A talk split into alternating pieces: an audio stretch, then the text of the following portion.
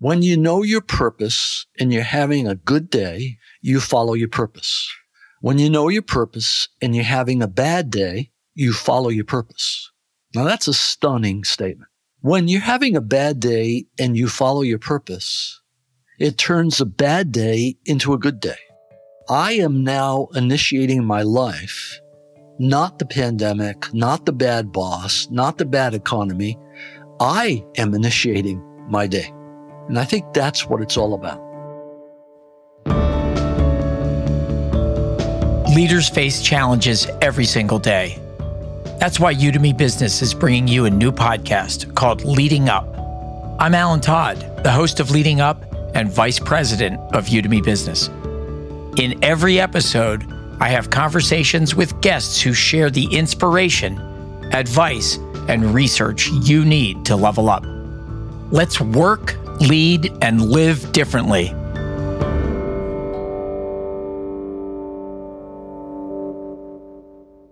In today's tumultuous world, sometimes it's hard to know which way is up, but finding your purpose can help young leaders move forward.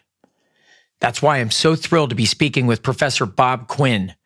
For 40 years, his research and teaching has led the way for how people think about positive and purpose driven leadership. He's a professor at the University of Michigan's Ross School of Business, and he's a co founder of the Center for Positive Organizations. He's written 18 books, including Deep Change, The Positive Organization, and The Economics of Higher Purpose. Bob, welcome to the podcast. Alan, I'm just delighted to be here. Yeah, thanks so much. Well, we're going to get started. I'm so looking forward to this. And here's the first uh, diving right in. So, the world that we live and work in today, we have divisive politics, social unrest, we have a pandemic, we have climate change, we have layoffs coming everywhere, scary economy. How do we pull ourselves up from all of this? Yeah, I, th- I think that's a hugely important question. But the truth is, we're living in unprecedented change. It's driven by technology. It creates uncertainty and all our institutions are struggling because of it. And the consequences are very real. In the last year, I, every session I've done with executives, and I do a lot of them, I start out with this question. I raise the issue you just raised, and then I ask them, what's different in your personal life because of the patterns of the last three years? And the first reaction is big smile, shake the head, nothing, nothing, nothing. And then I, I push the issue. And then it just starts pouring out. And the stories are just astounding. You know, I just did this last week and a man talked about being in charge of a company, large company in India during the pandemic and he talked about everybody dying, you know, employees, parents of employees. He talked about getting ventilators 300 miles from one place to another in a cab, not from the employee, but the father of the employee. Just pure chaos for months and months, and then described what it was like trying to live through that. And then the issues go on and you say, how did this person get out of bed this morning? So you are asking, I think, the crucial question and it sets up this whole topic. And, you know, the, the thing we're talking about is purpose. Purpose is the key. It's not about someone coming in and solving all the big problems. It's about you and I leading our own life, taking charge. And when we're inundated with uncertainty, when we're dealing with these kinds of problems, there's only one thing that we can do that's going to orient us, stabilize us, and move us forward. And that is to know what our purpose is in life. And then one is knowing it and two is organizing our life around it. The moment we start to do that, the helplessness disappears, energy climbs, we start to move forward. We function differently. And as we'll talk about, I'm sure there are all kinds of payoffs, and we can talk about that later. So, as a result of politics and society and pandemic and climate change, there's kind of this new thing happening. Now, there's this sense that as a result of all those external factors, we're we're seeing headlines they're calling it the great disengagement. A crazy number of people are thinking of leaving their company next year. They're just feeling overworked right? They're tired. Um, and i wanted to just get your thoughts. First we'll start like what are your thoughts on dealing with burnout? How do you get there? How do you get out of it yeah i i think that burnout directly relates to your first question and that is we're overwhelmed at work the boss is not listening they're giving us um, still more to do when we can't do what we already have. You know, all those kinds of dynamics. And the list goes on and on and on. And uh, there's only one thing that people can do, and that's shut down when you become overwhelmed. And so we see this enormous disengagement everywhere we look, and it's very much tied to the, the other thing. Let me maybe share a personal story that I think brings to life the major point because it's burnout, disengagement, discouragement, a long list of things that all tie together. I have a daughter. All of a sudden, Prince Charming walked onto the stage. She was a happy camper. Three months went by. This guy just dumped her, and she was pretty upset. And she said, I'm coming home this weekend. So I go to the airport. I pick her up. She gets in the car. She doesn't say hello. How are you? She starts in that no good, dirty, da da da da da da da. By now we're in the house. I reach into my file cabinet. I pull out a piece of paper. It says Robert Quinn life statement. She rips it out of my hand. She starts to read and then she slows down. She looks up. She said, When you feel bad, you read this? I said, No. When I feel bad, I rewrite it. It's been rewritten hundreds of times. And then the first miracle occurred. She disappeared in the bedroom and stayed there for a day and a half, writing a life statement. The second miracle occurred three days later. She went, got on a plane, flew back home, and she sent me an email. And she said, He called me. I thought, Oh, this will be interesting. She said, uh, What he thinks doesn't matter. Now, wait a minute. What he thought three days ago caused her life to shatter. But now she's written this life statement and she's saying what he thinks doesn't matter. You see, I know who I am. This life statement captures who I am and how he responds to it, positive, negative, or otherwise, just doesn't matter because this is not going to change. Now that is absolutely stunning. Now here's the interesting sequel. Three weeks later, she gets promoted. And then she gets promoted again. And in that three week timeline, they're detecting that she's a leader. She wasn't a leader before, but she knows who she is and she's behaving differently. She's internally directed. She's not living out of fear like all the rest of us. And they detect it. And organizations are hungry for leaders and she starts getting promoted. Now, to me, that's the very essence of the science we're talking about. When you and I clarify our highest purpose in life, when we have a clear intention, a contribution to make, it changes how we behave. We move from being externally directed and fearful and ego driven to being internally directed and contributive we're living by our conscience, not our ego.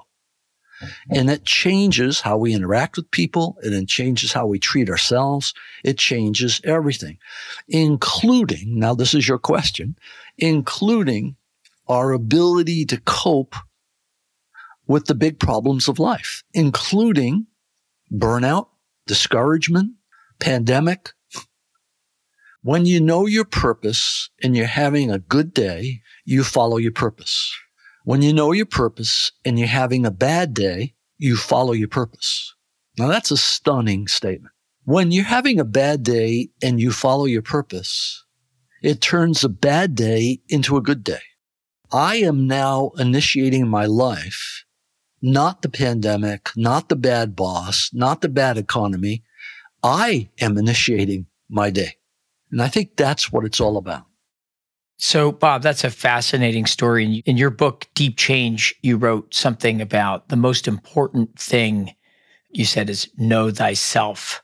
And it reminded me of Socrates, a quote, the unexamined life isn't worth living. something along those lines. How do people get started? It sounds like it was sort of miraculous outcomes and easy, but I suspect it's not that easy. It is uh, extremely difficult. I routinely, in meeting with executives, dump a shock on them. I flip up a PowerPoint slide and I say, You have 90 seconds. Write your life purpose. Why are you on this planet? What's your mission? How will this planet be different when you die? They are in complete shock. I say, okay, you're down to 85 seconds. they still struggle and then they start to write. And then I say to them, how many of you found that difficult? 95% of the hands go up. I say, well, why was it difficult? Well, I've never thought about it before. Uh, how do you reduce your life to a single sentence? You know, they have a whole set of things. I say, how many of you found it easy? And there's always 5% that raise their hand. And I say, why was it easy? Well, I've thought about this a lot. Now there's the key sentence. I've thought about this a lot. Finding your purpose requires reflection. That sounds so easy. The fact is, we hate to reflect. We hate to take time and just think, right? It feels like a waste of time. So there are a variety of exercises that I work with people on in terms of starting to clarify what their purpose is. I often give them a list of examples from kind of mindless purpose statements to much deeper purpose statements where people have really worked at it. Personally, you know, my purpose statement is three words. I can boil my life down to three words inspire, positive, change. And I could talk for two hours about each of those words. But if I'm feeling discouraged and I say those words, inspire positive change, I instantaneously transform. I instantaneously focus. I instantaneously have motivation. Well, those words make me different. Whenever we know what our purpose is and it's real and authentic, we begin to walk the path less traveled by. We don't behave like the mass of people that do what we do. It changes how we perform in life and we're no longer normal. All right, so let's let's take this a step further. You've done research you've argued and demonstrated that companies that have a purpose beyond making a profit actually end up making more profit, right? They they outperform the rest. You wrote a book on it, The Economics of Higher Purpose with Anjan. And for whatever reason, leadership teams are busy running the business for this quarter. And they see this as it's yet another thing to add to my plate. So to take this purpose journey, to become purpose driven, to go look at that. Why should they do that? Yeah. So all of a sudden, we're shifting now, very important shift from an individual personal purpose to the purpose of the team, the group, the division, the entire corporation. Well, the first thing, your question is, is so important because they don't believe they should. Why would they waste their time stating their purpose? It's obvious what their purpose is. They've got objectives. They got, right? Well, that's just not true. When you push a group of executives, including very sophisticated CEOs, what is the purpose of the company? They will give you an answer. It is uninspiring because what they're doing is restating what they already do. They're restating their objectives or their mission statement. A purpose statement is why do we do what we do?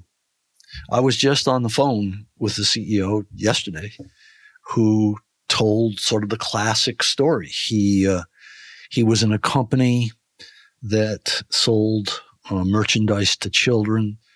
The sales force were working mothers. And uh, he knew that to grow the company, he had to greatly increase the number of mothers, the sales force. That was the key to growing the company. Well, he was a finance guy. And he thought like any good executive, right? Classic logical analysis, came up with strategies, and they all worked at the 1% to 2% level. But it wasn't getting them where they needed to go to reach their, their goals. He began to rethink the whole thing. In their biannual meetings, he set up a booth, had uh, some professionals do it for him, where they interviewed these mothers and asked them what they loved about their work. They began to talk about freedom. I can be a mother, but I can contribute income to the home and I can do it in a way that I feel like is meaningful. And they gave other answers. Now the answers were stunning and they were news, right? These guys are running the company. They should know, right? They don't know. now, the moment they were aware of this, they began to reshape the whole effort. If this is giving you this meaning and purpose, we should shift this whole thing so it's giving you more of that meaning and purpose. Now that that's happening and that you love it, you know what? You should go out to your friends and invite them to have that. And guess what happened? Not a 2% improvement, 100, 200%. That's what always happens with purpose. You get exponential growth as opposed to incremental growth. Now, if we had tried to persuade that guy a year or two or three before he went through the thought process, it would have been a hard sell because all of these managers have been steeped in places like the Michigan Business School in the notions of economics. And economics is not about meaning. It's not about morality. It is about transactional progress and transactional analysis. And there is no place for purpose and meaning and the why in, econ- in economics because they don't understand human motivation. They understand economic motivation, which is important good. I am not belittling that. We need that stuff. But there's so much more that that logic will not take you to. And so the experience is that most executives, if they're doing purpose, it's usually because they're being forced by a member of the board who says, you have to have a purpose statement. So they say, oh, all right, give me a task force. You got three weeks. Give me a purpose statement. It is an artificial task. It's one more check mark on the task list that the CEO has. He doesn't believe in purpose. He's being forced to, to state a purpose. So they come up with statement. They put it on the website then you go to the cafeteria and you talk to the clerk at the end of the line. You say, Hey, I noticed that purpose statement up on the board. What do you think about that? And she rolls her eyes. Now, what that executive has done is he's done positive harm to his company by creating a purpose statement that's not real and a value statement that's not real. He's increased the cynicism in his system. And that's what normally happens. It's not until that purpose statement is authentic, that anything's going to happen. We used to, Anjan and I finished that book. We decided the most important word in the book was the word authentic. Until the purpose statement is authentic, until the CEO is living the purpose statement, the C suite is living it, and then research shows until it gets to the middle managers living it, it doesn't have the collective impact. And in the companies where it gets all the way to the bottom, the impacts are dramatic, right? Why? Because all of a sudden, the lowest level people have a reason to come to work in the morning. They have a reason to be unified with other people. So we're talking about, you know, a very challenging but great opportunity. More on purpose driven leadership after this short break.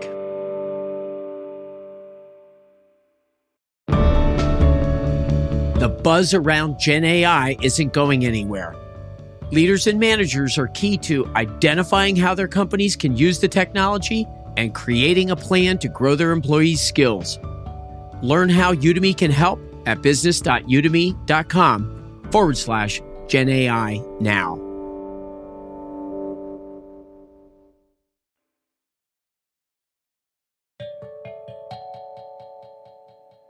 So, Bob, give me a guess. How many companies have authentic purpose top to bottom, and how many is it just a slogan on a wall? Yeah, I think there's a whole, uh, there's a kind of a continuum. You get the Elon Musk stories, right? I'm going to fire 90% of them. I'm going to, uh, okay. There's one end of the, of the continuum. Just exploit the people, make the money.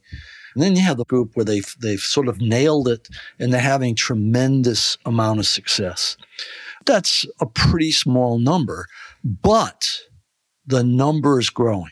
Well, my unscientific opinion is it's 10% or less of companies. Yeah, that that would you know that's that's a very reasonable. Hundreds yeah. of companies, maybe thousands by now, but it's so inspiring. Yet it baffles me why there's an argument still between the economic led firm versus the the purpose led firm. Why do people see that as an either or? Is there a way to be purpose driven and still be responsible to your shareholders? Uh oh. Now, now you've opened the door. There's so much to be said here. Number one, we have something called regression to the mean. Every culture in every social system, whether it's a family, a team, an entire company, has a culture. The culture is driving things to what is normal. When you deviate from the norm, if you engage in negative deviance, the culture will punish you. If you engage in positive deviance, that is, if you do good things outside the norm, you will be punished. The culture doesn't discern between good. In fact, you know, I, since 2020, when we founded the field of positive organization scholarship and got deeply into these things, Kim Cameron and I have traveled the world. We spend a week with a group of executives pouring all this science on them. It's so exciting. They sit on the edge of their seats. They drink it in.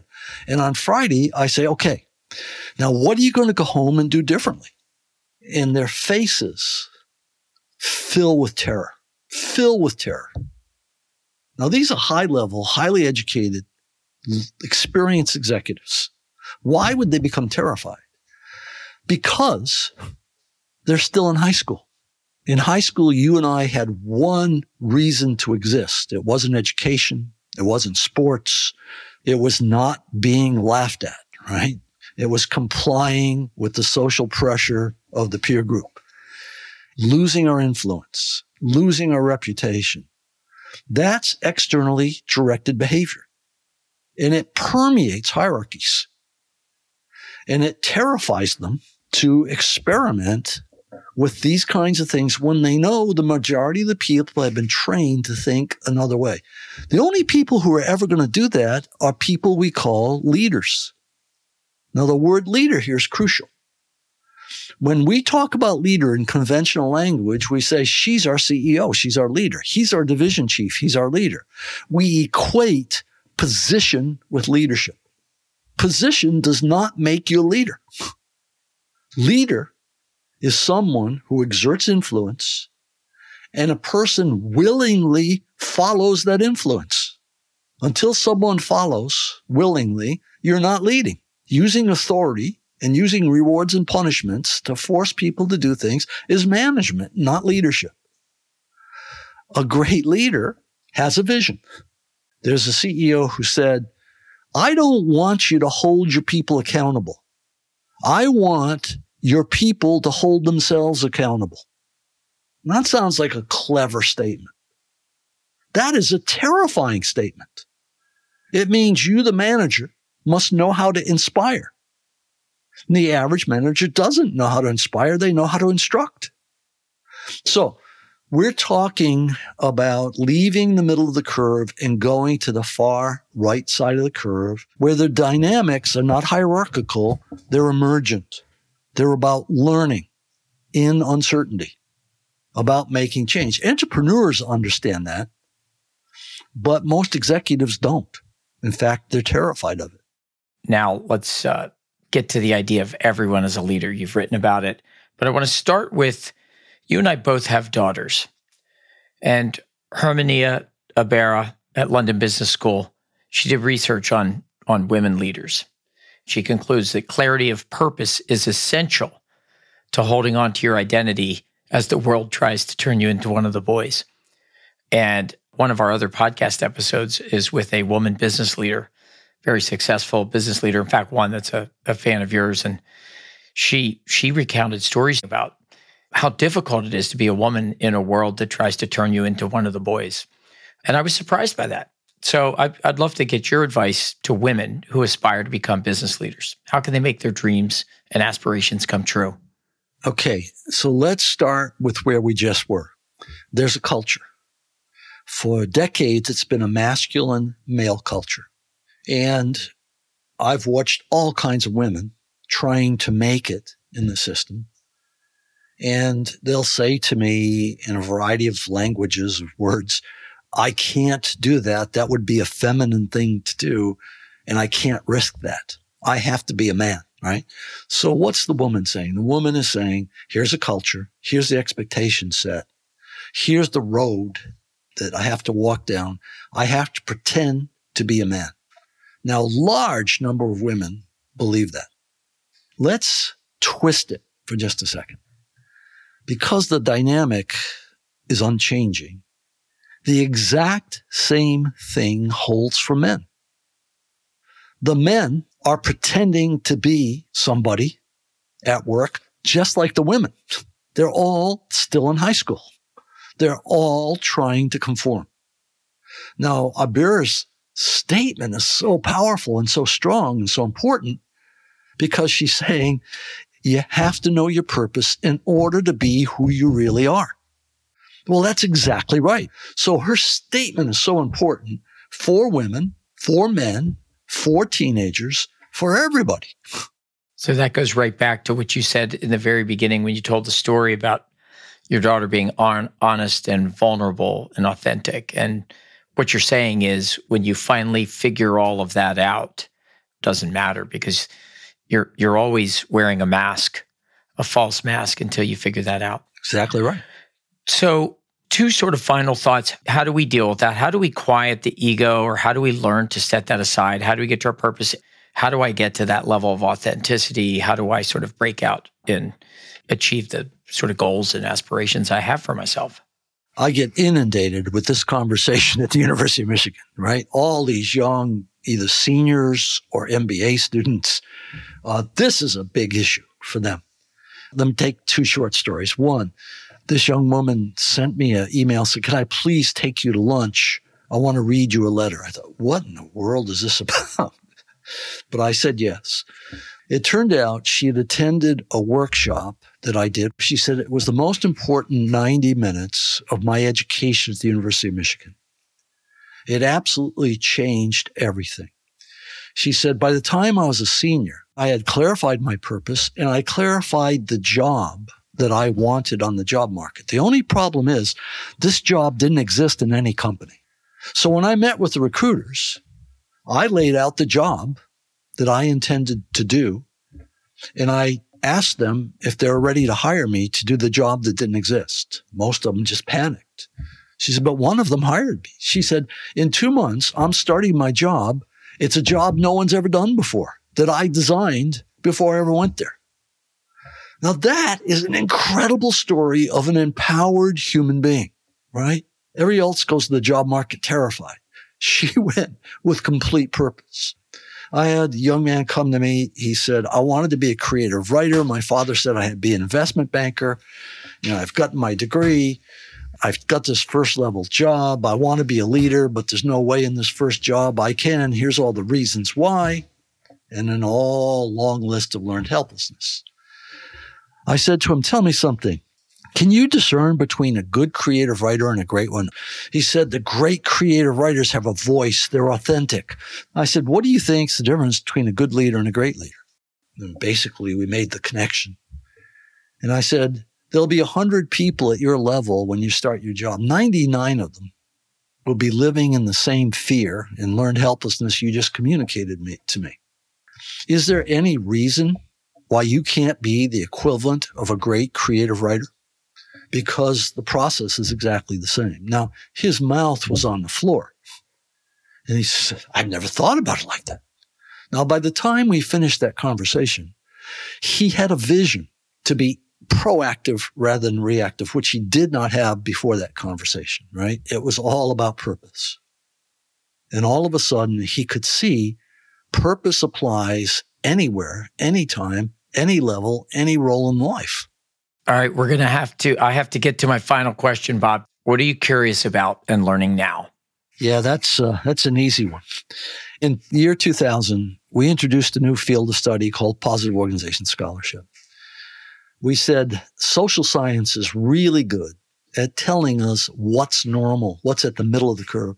It's really good at answering questions about what's wrong, what's on the left side of the curve.